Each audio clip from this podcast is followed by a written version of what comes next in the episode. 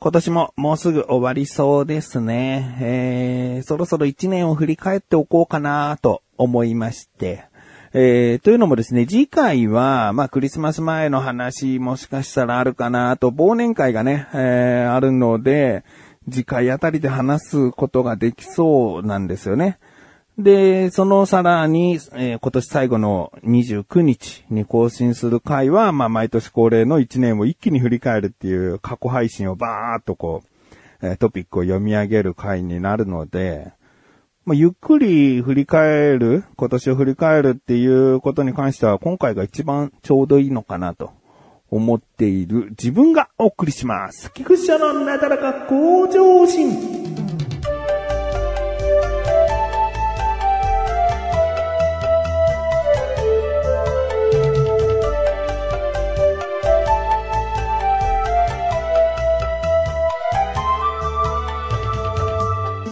まず、そうですね。うちの子供たち、次男は、すごく、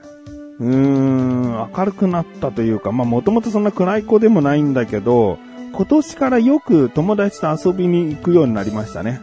えー、それまでは本当にもう小学校1年生とか2年生の時は、すごく家で遊ぶことが多くて、まあまあ去年はコロナとかね、まあ今年もコロナとかなんだけども、うん、それにしてもこう友達本当にいるのかなぐらいの、うん、今日誰と喋ったみたいな、うん、誰と仲いいのって聞くと毎回同じ子だったり、うん、してたんだけども、小学3年生の今年は結構いろいろな子の名前が出てきたり、本当にコロナ終わってからよく遊びに出かけるようになりましてね。うん。で、公園でね、あの、サッカーだ。トランプとかもやってるって言ってたかな。なんか、いろいろな、こう、遊びをしてるみたいでね。で、家に帰ってきても、すごく未だにお風呂一緒に入ろうはもうずっと言ってきてますし、うーん、あざとさ満載で、こう、家族の前で 振る舞ってるけれども、まあ、そうだな、可愛らしさ、元気と可愛らしさが、より増した一年でしたね。うん。で、長男は中学1年生になったんで、まあ、生活がね、結構大きく変わるかな。毎朝ね、ジャージか制服か着て、えー、登校するというのを見るとね、やっぱまあ成長したなーって感じるところはすごくありますね。えー、で、まあ結局コロナでね、いろいろな行事も、こう生徒だけ、学校内だけで保護者とかは入れずに行いますってことが多かったんで、そんなに親としたら中学校生活がこうなんだって感じることが少なかったりするんだけど、まあ、部活関連でね、ちらほらこう見ることはできたんだけど、うん。で、そうですね、僕個人的に、その、長男の中学生になったことで変化が起こったことといえば、ほぼ毎朝弁当を作るっていう。週3から4は弁当を作るっていう、うん、ことをね、えー、始めたので、今年中に多分、あれだね、弁当100個いくね。で、分かったのが僕は1年に、え、100回弁当作るんだってことが、分かりましたね、えー、ほとんどサボったことないので、あの、本当にお忙しいご家庭の場合だったら、朝早めに出てコンビニで買ってでも何でもいいんですよってなってんだね。この僕が住んでる横浜市では。うん。だけど、まあ、長男が弁当がいいって言ってくれてるから、こう、ちゃんとね、毎朝作って、えー、1年100個になるんだなあ、でも違うな。今年はね、1月、2月、3月が含まれてないから、来年は100個以上ってことだね。えー、1、2、3月分もプラスされてね。となると、120、30回ぐらいは作るってことなんだな。うん、うん、うん。で、まあ僕、弁当作りも、まだ1年目ですけど、結構慣れてきて、本当にこう、ああ、もう急がなきゃって思うときは10分ぐらいで作れるようにもなってきましたし、あと弁当のことを気にする、こう、ご飯準備にもなってくるね。だから前日の夜ご飯とか余ったものとか、結構僕残るの嫌だからもうお方、食べちゃおうみたいな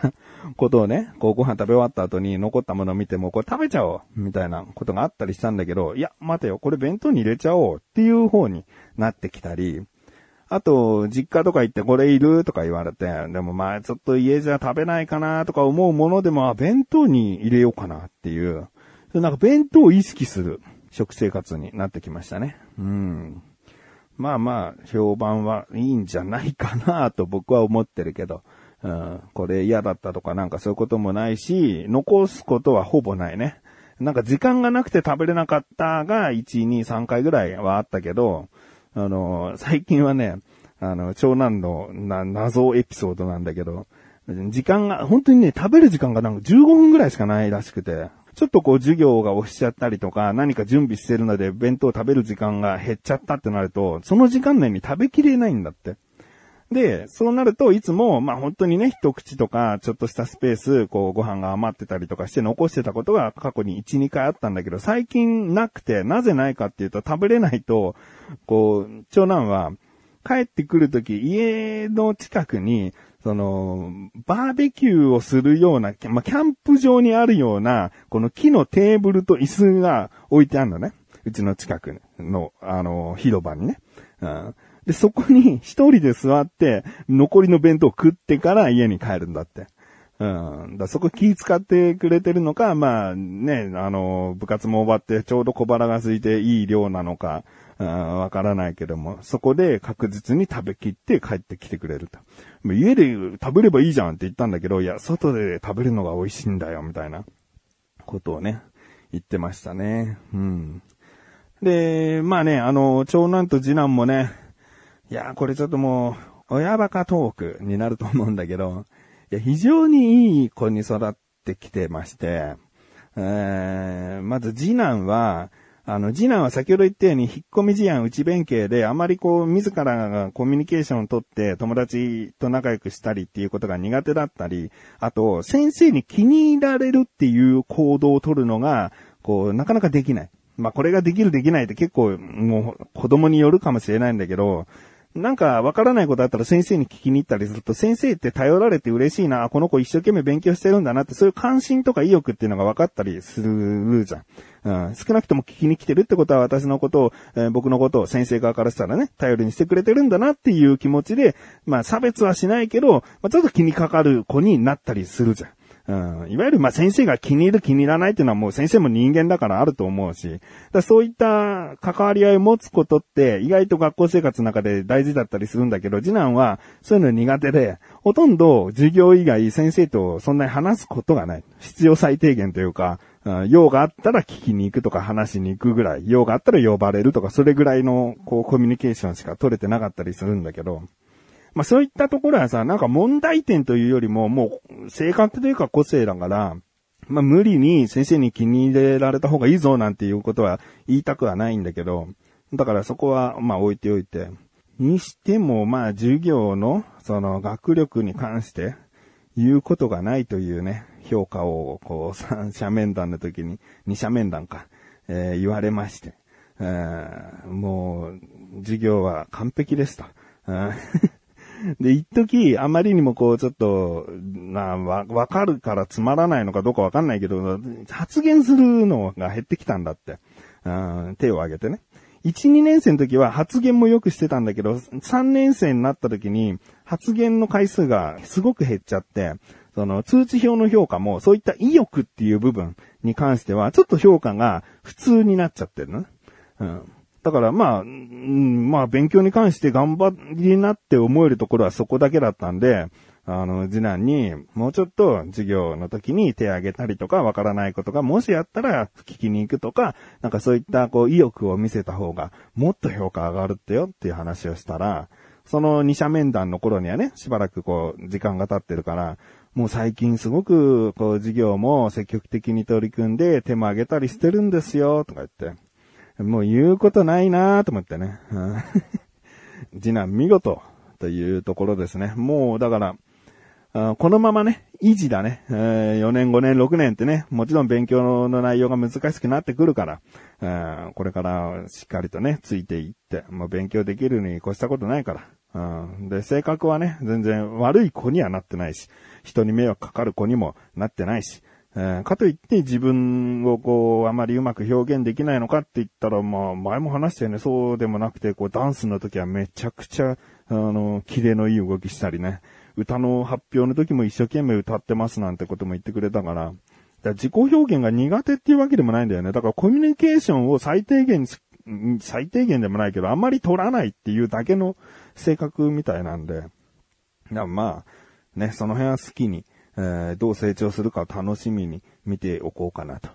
思いましたね。で、長男ですね。長男が、まあ、次男のこういう話をした後に言うのもなんだけど、学力は、まあ、真ん中、うん、まあ、親の目から見たら、真ん中より下じゃないかっていうぐらいの、なんか、そこまで褒められたものでもないという、うん、このままでいいぞなんて言えるレベルでは全然ないところなんだけど、だからまあその辺はね、ちゃんと、うん、勉強しろよっていうところなんだけど、その中身がね、あの、良くて、良くてっていうのは、あの、部活の顧問の先生が、あの、菊池さんのところ、三者面談するときに絶対にこれは伝えといてくださいって、こう担任に、ね、顧問から担任に言われたことがあったらしくて、で、その内容が、もう、この子は、どこに出しても恥ずかしくない子ですって伝えといてください。もう、その部活の顧問からすると、やれ、こう、OB だ、こう、指導する専門の先生とか、よ、呼んだ時とか、あの、知り合いとかに、もう毎回うちの子が褒められるんだって。あの子いいですね。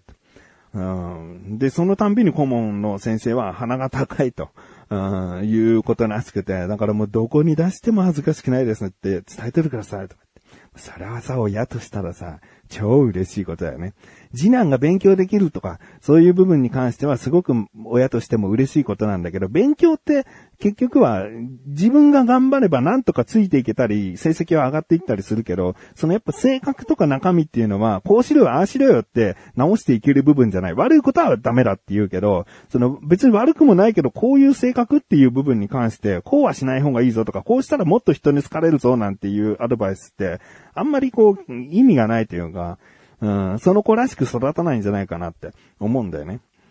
だから、そういう部分もいろいろ組めると、長男は、こう、学力がいいという評価よりもはるかに大事な部分を評価してもらえてるなって思ったんだよね。で、担任の先生も僕も、その、部活の顧問からこう言われたんですけど、わかるんですよと。うん、もう、菊池くんがいたおかげで今のクラスが一つになったり、えー、今のいいクラスの雰囲気が作り上げられてるんだと思いますとか言って。うん、どうやら、まあ、クラスのね、えー、中でもそこそこいい評判なんじゃないかな、話を聞く分にはね。まあ、先生は結構いいところはいいように言ってくれるから、うん、まあ、鵜呑みにするわけじゃないんだけど、でも少なくともそう言ってくださることはとても親としてもね、嬉しいし。うん、そうだ、なんか、うん、まあ、熱い先生ではあるみたいなんだけどね。うんまあそんなことがありましてね、結構こう、うーん、この年末のこう二者面談、三者面談に関してはですね、まあ、自分としたらね、いいなと思ってます。あうちの子、ほんと可愛いなって話です。いや、一年振り返ってるかな。うん